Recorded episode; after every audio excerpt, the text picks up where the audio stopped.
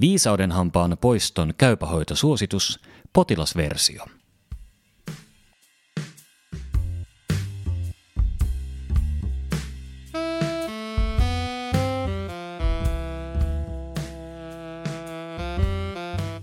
Viisauden hampaat puhkeavat yleensä 19-20 vuoden iässä, eikä puhkeaminen juurikaan enää etene 25 ikävuoden jälkeen. Osittain puhjenneet viisauden hampaat, jotka eivät asentonsa vuoksi pääse puhkeamaan kunnolla, suositellaan poistettaviksi 25 vuoden ikään mennessä. Puhkeamatonta viisauden hammasta ei aina tarvitse poistaa. Jos röntgenkuvalla on varmistettu, että hammas on kokonaan luun sisällä, siinä ei ole tulehdusta eikä potilaalla ole mitään oireita. Ei viisauden hammasta tarvitse poistaa. Miten viisauden hammas oirehtii? Yleisimpiä oireita, joiden takia viisauden hammas poistetaan, ovat kipu ja särky, turvotus, paha maku tai haju suussa, märkävuoto, ongelmat suun avaamisessa – leuan puutuminen ja kuume. Joskus kipu saattaa tuntua jopa korvakipuna. Hammaslääkäri voi myös ehdottaa oireettoman viisauden hampaan poistoa jo etukäteen, kun odotettavissa on ongelmia kyseisen hampaan suhteen. Tällöin puhutaan ennakoivasta poistosta. Poistolle saattaa olla myös jokin muu syy, kuten oikomishoito, implantin suunnittelu naapurihampaan kohdalle, leukojen alueelle tuleva sädehoito tai hampaan tulehduspesäkkeen poisto jonkin muun sairauden takia. Tutkimukset.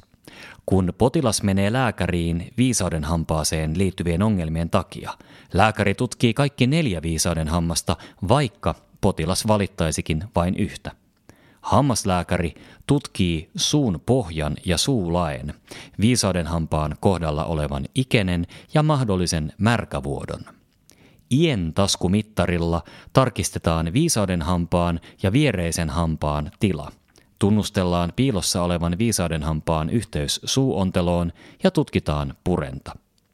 Ulkoisessa tutkimuksessa kiinnitetään huomiota kasvojen turvotukseen, suun avautumiseen ja suurentuneisiin kaulan imusolmukkeisiin.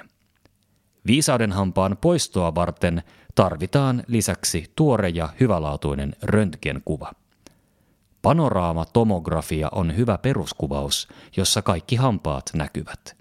Lisätutkimuksena saatetaan tarvita myös kartiokeila tietokonetomografiaa, jonka lyhenne on KKTT.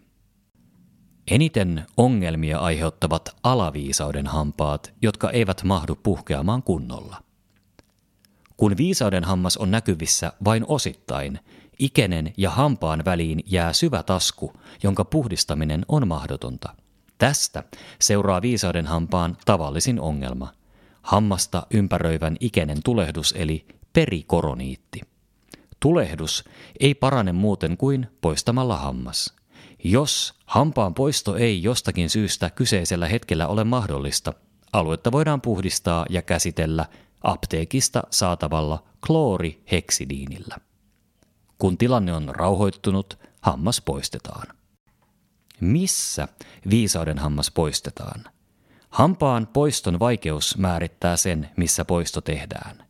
Suomessa suurimman osan viisauden hampaiden poistoista tekee peruskoulutettu hammaslääkäri ja ne tehdään perusterveydenhuollossa.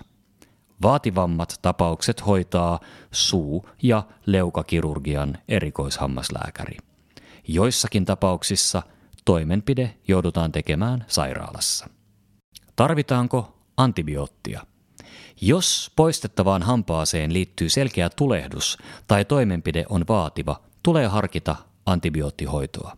Lääkitys annetaan suurena kertaannoksena noin tunti ennen hampaan poistoa. Useimmiten ennalta annettu kertaannos on riittävä. Hammaslääkärin arvion mukaan antibioottikuuria voidaan tarvittaessa jatkaa vielä kahdesta viiteen päivään leikkauksen jälkeen. Hampaan poistosta toipuminen. Potilas voi edistää toipumistaan omalla hoidolla huomattavasti. On erityisen tärkeää varoa haavaa kaikin tavoin.